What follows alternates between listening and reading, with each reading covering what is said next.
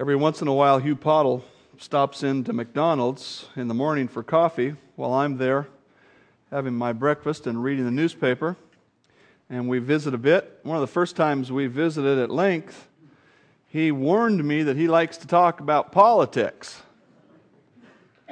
And uh, if you drive by his yard, you can see that that's true. He's got a whole bunch of, of signs there, and he has a very definite political persuasion. And uh, so if, uh, if you like to talk politics, he's the guy. But somebody told me years ago that you're not supposed to talk about politics and religion in public. And so we're both in trouble.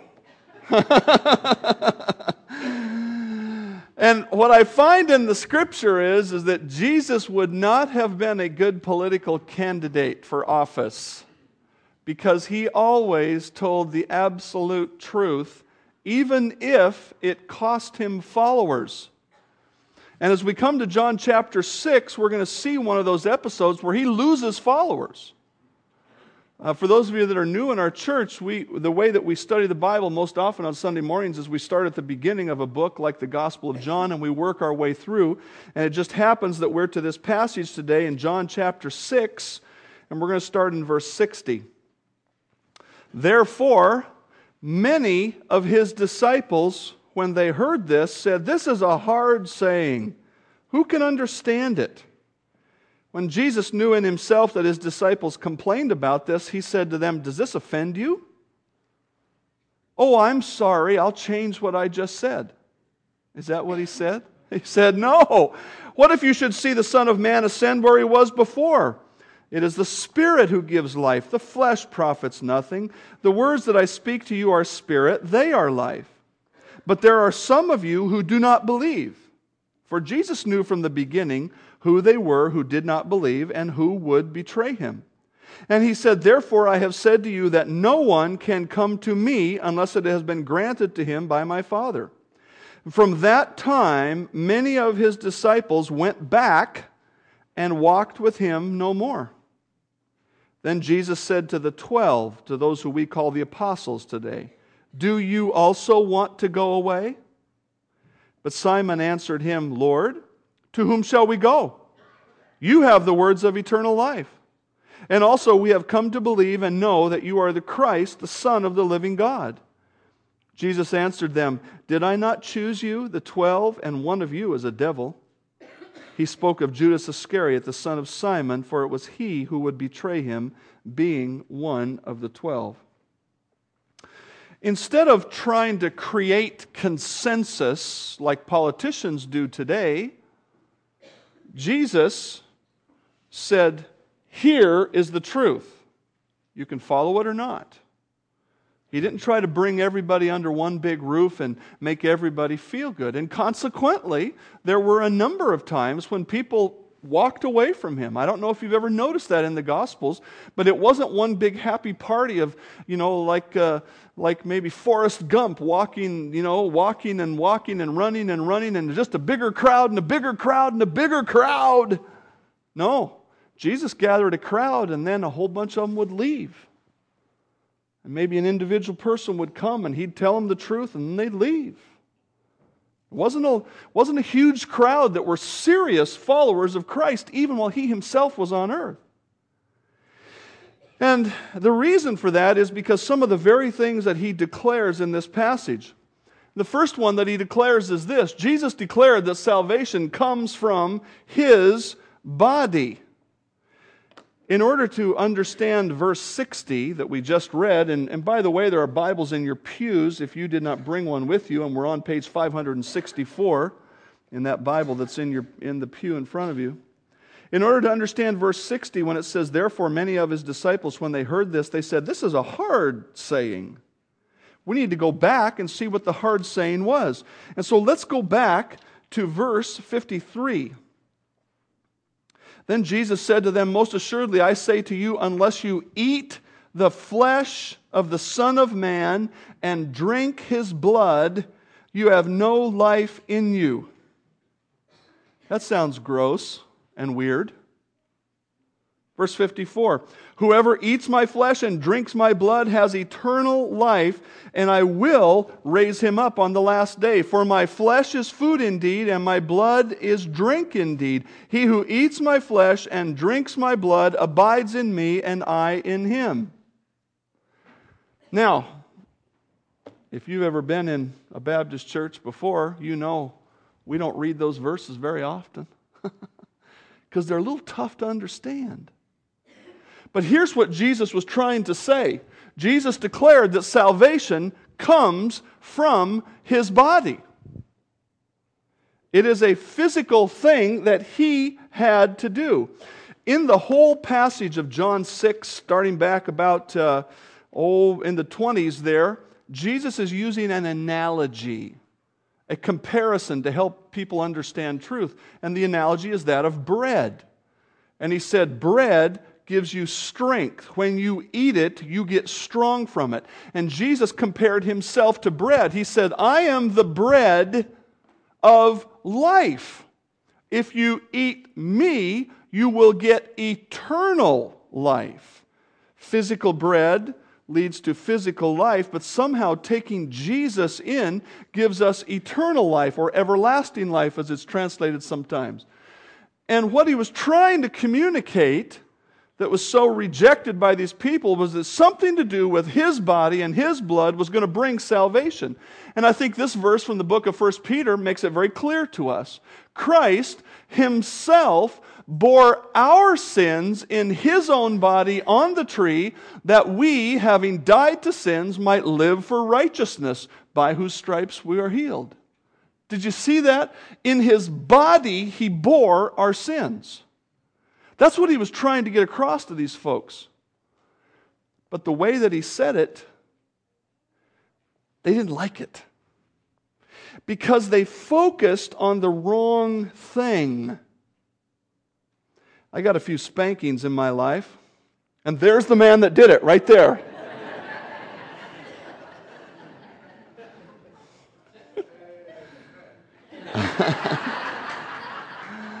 I'm, I'm pretty sure I deserved at least as many as I got, maybe a few more. Now, I had a sister, and I don't ever remember her coming into the room saying, I'll take that spanking for you. no, I'm sure she was in the other room going, Oh, goody, goody, goody, goody, goody. Because I was mean to her when I got a chance to, you know. I don't ever remember anybody taking a spanking for me in any way, shape, or form, whether physical or, or in some other form, maybe when I got a, a ticket. I don't remember ever a police officer coming and saying, oh, I'll pay that ticket for you. Do you understand that that's what Jesus was trying to tell these people? He was saying, Look, I am going to take your sins in my body, and I'm going to shed my blood for your sins. All they could hear was the way he was communicating, and they went, Ooh, ick, that's awful. The great truth is that Jesus died in our place. We don't have to die spiritually because he died spiritually for us. We are going to die physically, but the Bible says it's appointed unto man once to die, and after that, the judgment. But if we have partaken of his body and his blood, if he has saved us, if he has borne our sins in his body on the tree, then to die physically means we go right into the presence of God. We have what he calls here eternal life. He was simply trying to say, my body is going to be the source of salvation. The reason that the eternal second person of the Trinity, the Son of God, had to come and take on a body and grow up and have a physical human body is so he could shed blood to pay for our sins. And these folks that he was talking to not only didn't like the idea of the body and the blood, they didn't like the idea that they were sinners and that somebody needed to die for them and they had to depend on him for salvation. He said, Unless you receive from me, you will not have eternal life. And so that was an unpopular thing for Jesus to say, and I think it's fair to say in our country today it's more unpopular now than it was then. We can talk about Jesus a lot, but if we start saying his body is the only source of salvation, people get upset. Second thing that Jesus said that was not politically correct and not popular in his day was this Jesus declared that salvation is a spiritual reality. While he had to die and shed his blood, he was not trying to say that we need to physically eat his body and drink his blood. That was not the point. And we understand that from verse 63 that we read a minute ago. It is the Spirit who gives life, the flesh profits nothing. The words that I speak to you are spirit they are life. Jesus made it clear that although salvation comes from his suffering and his shed blood and his death, it is not a physical transaction. You cannot eat the body and blood of Christ and gain salvation. It is a spiritual transaction, not a physical one. It is also not physical in the sense that we cannot do enough good to earn salvation. We can't do something in our physical body so that God will look at us someday in heaven and say, Oh, you did enough good. We learned from a, video series from a man who used to be a Muslim and now he's a Christian. We learned the real heart of the Muslim idea of salvation, and he says it has to do with the scales. And the question is have you done more good than bad in your life. It's a 51% kind of rule.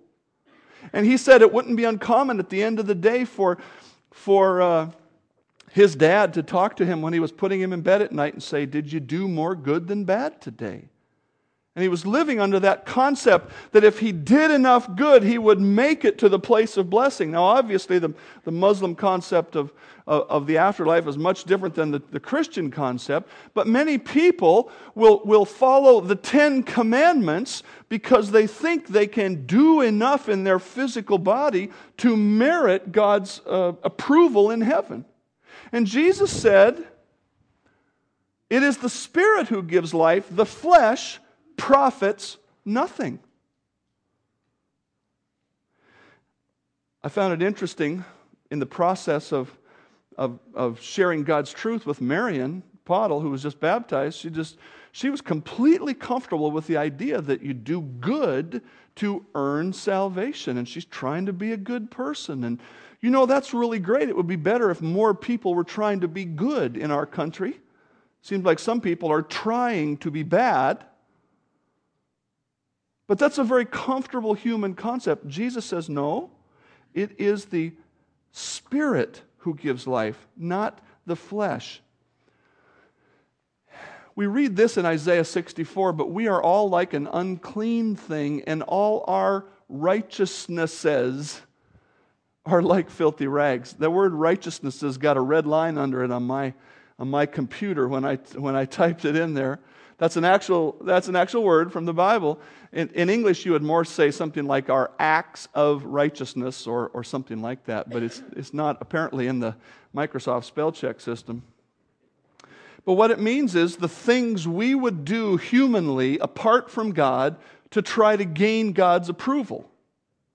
He says, all of those kinds of deeds, those, those good deeds we do to earn salvation, are like a filthy rag. And I got to tell you, the word for filthy rag is something like a dirty diaper. I mean, when God looks at those deeds that, we, that people would try to do so that they could look up to heaven and say, See how good I am, God goes, It stinks to him. It stinks to him because no matter how many good deeds you have, you still have the sin in your life. Do the good deeds scrub away the bad deeds? God says no. No, they don't. Jesus declared that salvation is a spiritual reality that comes to us through the Word of God. The third thing that Jesus said that was unpopular was this salvation comes through His words. Verse 63 again, it's the Spirit that gives life, the flesh profits nothing. The words that I speak to you are spirit, they are life. But there are some of you who do not believe. For Jesus knew from the beginning who they were that did not believe and who would betray him. And he said, Therefore I have said to you that no one can come to me unless it's been granted to him by my Father. In, the, in verse 63, Jesus clarifies the message that he was sharing when he talked about eating his flesh and drinking his blood. He was saying, Look, here's what I'm telling you. I'm telling you that I've given you the message of salvation, and it involves my death, burial, and resurrection, the shedding of my blood. And spiritually, through your faith, you take me in, you receive me into your innermost being, and I will save your soul, the sacrifice that I've given. What is the truth of God which we must believe? What are the words of Christ that we need to know? The truth about salvation. Well, I think this passage from Romans summarizes it very well. Therefore, by the deeds of the law, that is, by following the Ten Commandments, no flesh will be justified or made righteous in his sight. For by the law is the knowledge of sin. He said, Here's the purpose of the Ten Commandments and the whole Old Testament law for us to know we were sinners. Even if we look at the Ten Commandments as a way to follow God, none of us have kept those perfectly.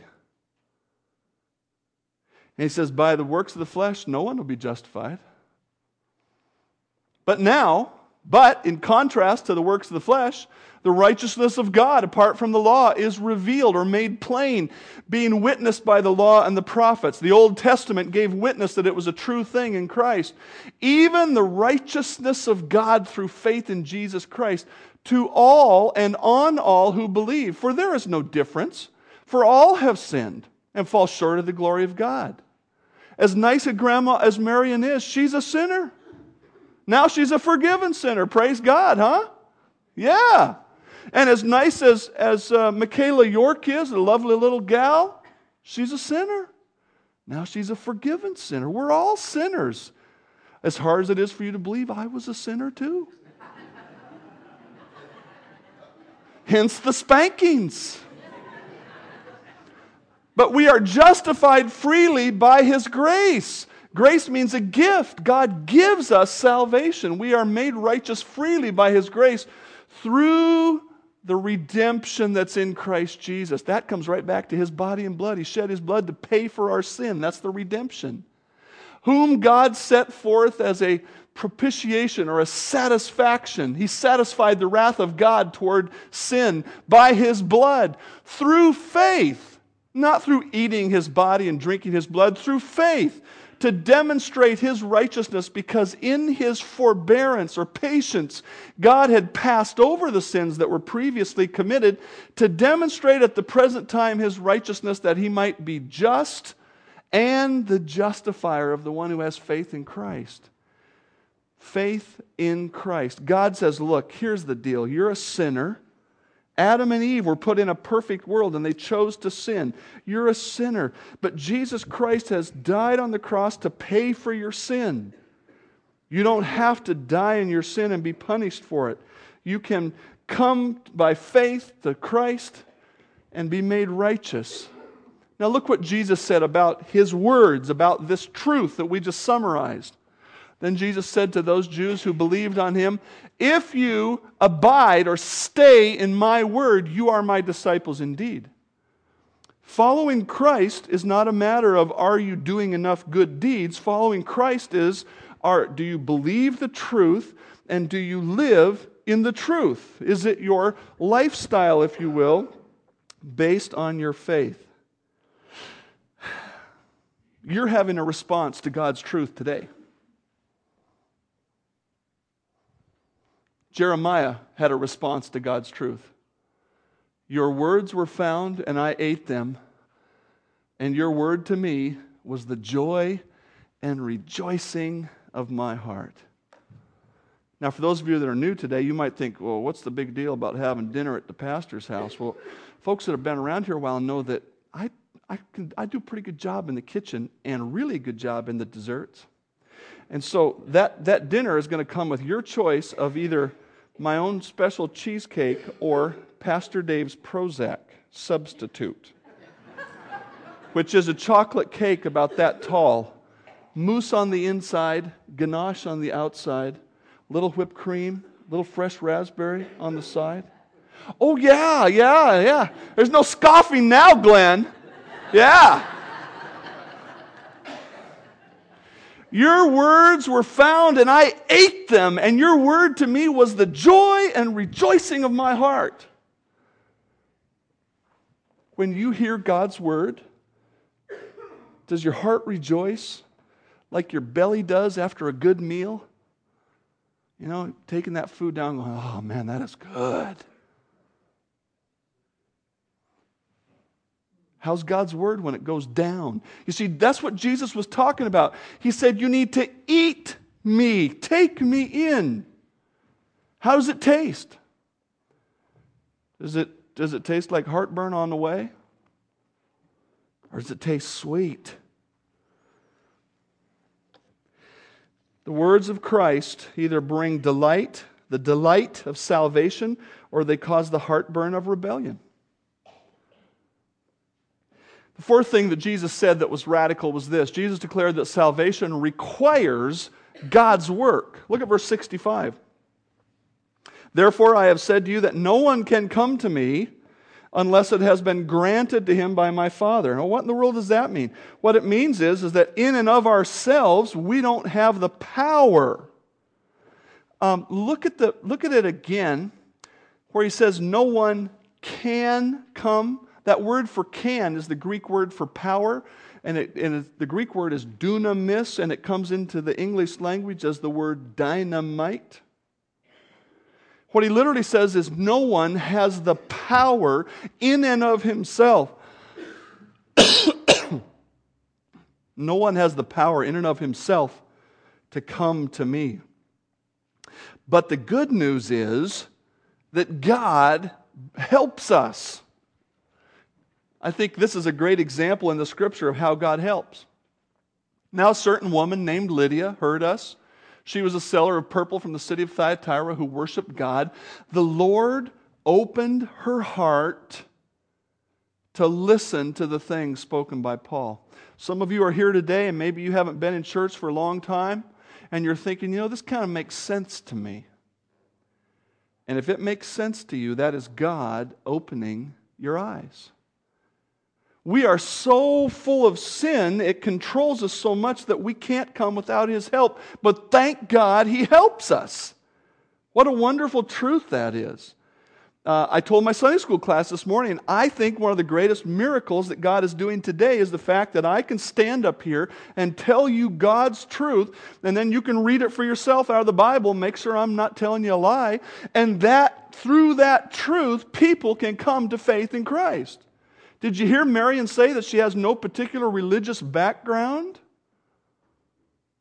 And yet we can open God's Word, and after several weeks of doing that, she goes, Yes, this is what I need to believe. That is a gift of God. What a wonderful thing it is.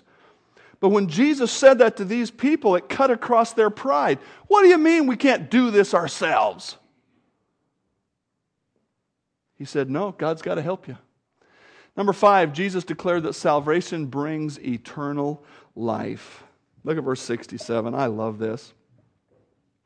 Let's start in verse 66. Jesus shared the things that I've been sharing with you today, and in verse 66, from that time, many of his disciples went back and walked with him no more.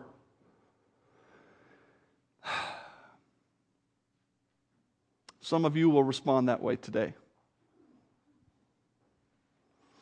Verse 67 And then Jesus said to the twelve, Do you also want to go away? And Peter said, Lord, where shall we go? You have the words of eternal life. Peter said, What other church are we going to go to? There's no other place we can go that is declaring to us eternal life, that is making it possible for us to have eternal life. Now, there are many churches in Whatcom County proclaiming this same message today. So I, I'm not trying to say this is the only church, not by any means. But there are a number of places that aren't declaring the truth as well. But the thing that Peter really got, he got it, as we say today, he said, Lord, why, why would we go anywhere else? Where will we go? Because you have given us eternal life. I'd like you to think about something for a minute. There are a lot of good folks in our world today. I'll use a couple of common names. You get the idea. Dr. Phil and Oprah. They have a few good things to say from time to time. They do. But they never tell you about eternal life. As good as they are, they aren't going to help you make it to heaven. And Peter realized how critically important that was. He said, Lord, where are we going to go? You know, he could have said this Well, I know we could go to the synagogue or the temple, we could do this or that and the other, but you have the words of eternal life. In 1 John 5:13 we read this, these things I have written to you who believe that in the name of the Son of God that you may know that you may know that you have eternal life and that you may continue to believe in the name of the Son of God. I don't know if it's the greatest blessing, but it sure seems like it to say that the greatest blessing of coming to faith in Christ is that down in your heart, you know that when the day comes that you close your eyes for the last time on this earth, you will wake up in the presence of God literally a, a split second later. Peter knew that was so important. He got it. That the apostles got it, all of them except one. Number six, Jesus declared that salvation is obtained by faith.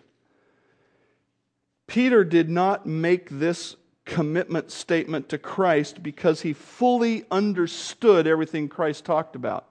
You know how I know that? Because on the night before Jesus went through, the night that Jesus started to go through his suffering and then the crucifixion the next day, Jesus looked right at Peter and he said, Peter, you're going to deny me before the morning rooster crows. Now, if Peter had understood everything Jesus said, fully and completely, he would not have then gone out and three times, perhaps even within the eyesight of Jesus, denied that he ever knew Christ. And there were other mistakes that Peter made. And so Peter didn't fully understand everything, but he came to faith. And he knew the truth of God that he believed. And so he put his faith in the message of Christ. Think about Judas with me a minute. Verse 70. Jesus says to the 12, and, and this is like a year before the events of the crucifixion. Jesus said to them, Did I not choose you, the twelve, and one of you is a devil or an adversary? He spoke this of Judas Iscariot, the son of Simon, for it was he who would betray him, being one of the twelve. Do you know what is so significant about Judas? He was with Jesus for three years, just like Peter and John, and right down the list. They were there. He was there. He was part of what they were doing. Salvation is not a matter of understanding or of having the right teacher. Is it possible that anybody in the world ever could explain the gospel better than Jesus Christ himself? And Judas, in the face of that, was a greedy man.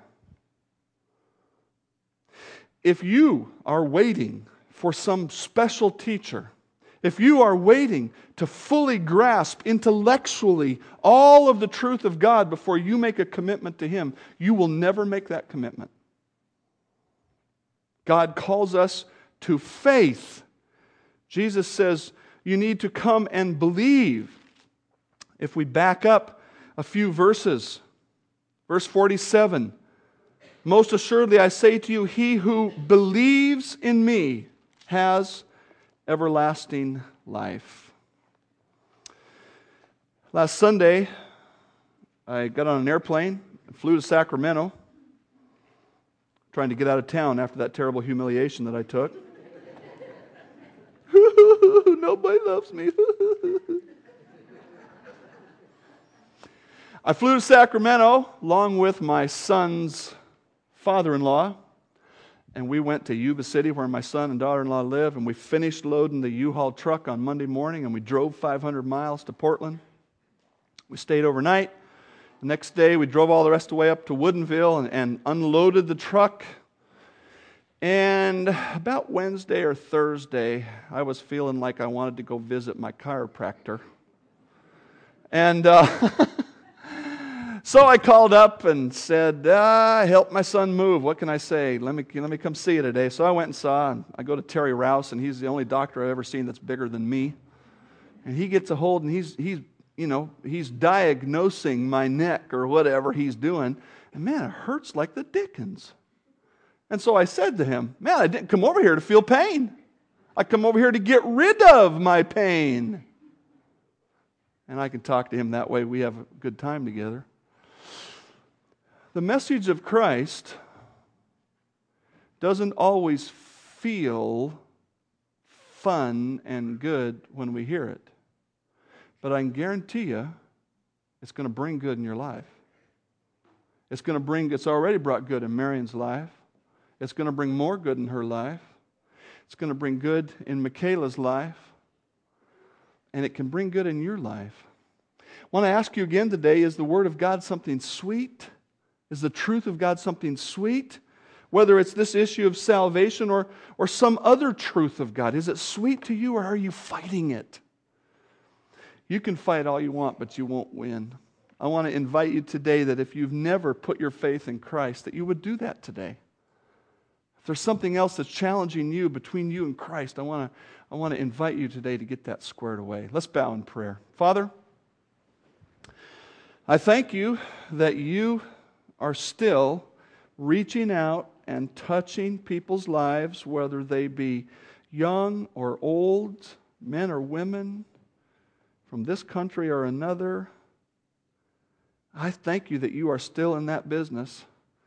I thank you for saving me and I thank you for saving those that we saw their testimonies today. And, and I, Father, I pray that you would continue to make your truth real to people today. Bring them to faith in yourself. Father, for those of us that know you, help us to take this message to heart. Help us to love your word and love your truth, and help us to share it with those who need to hear it. I pray in Christ's name, amen.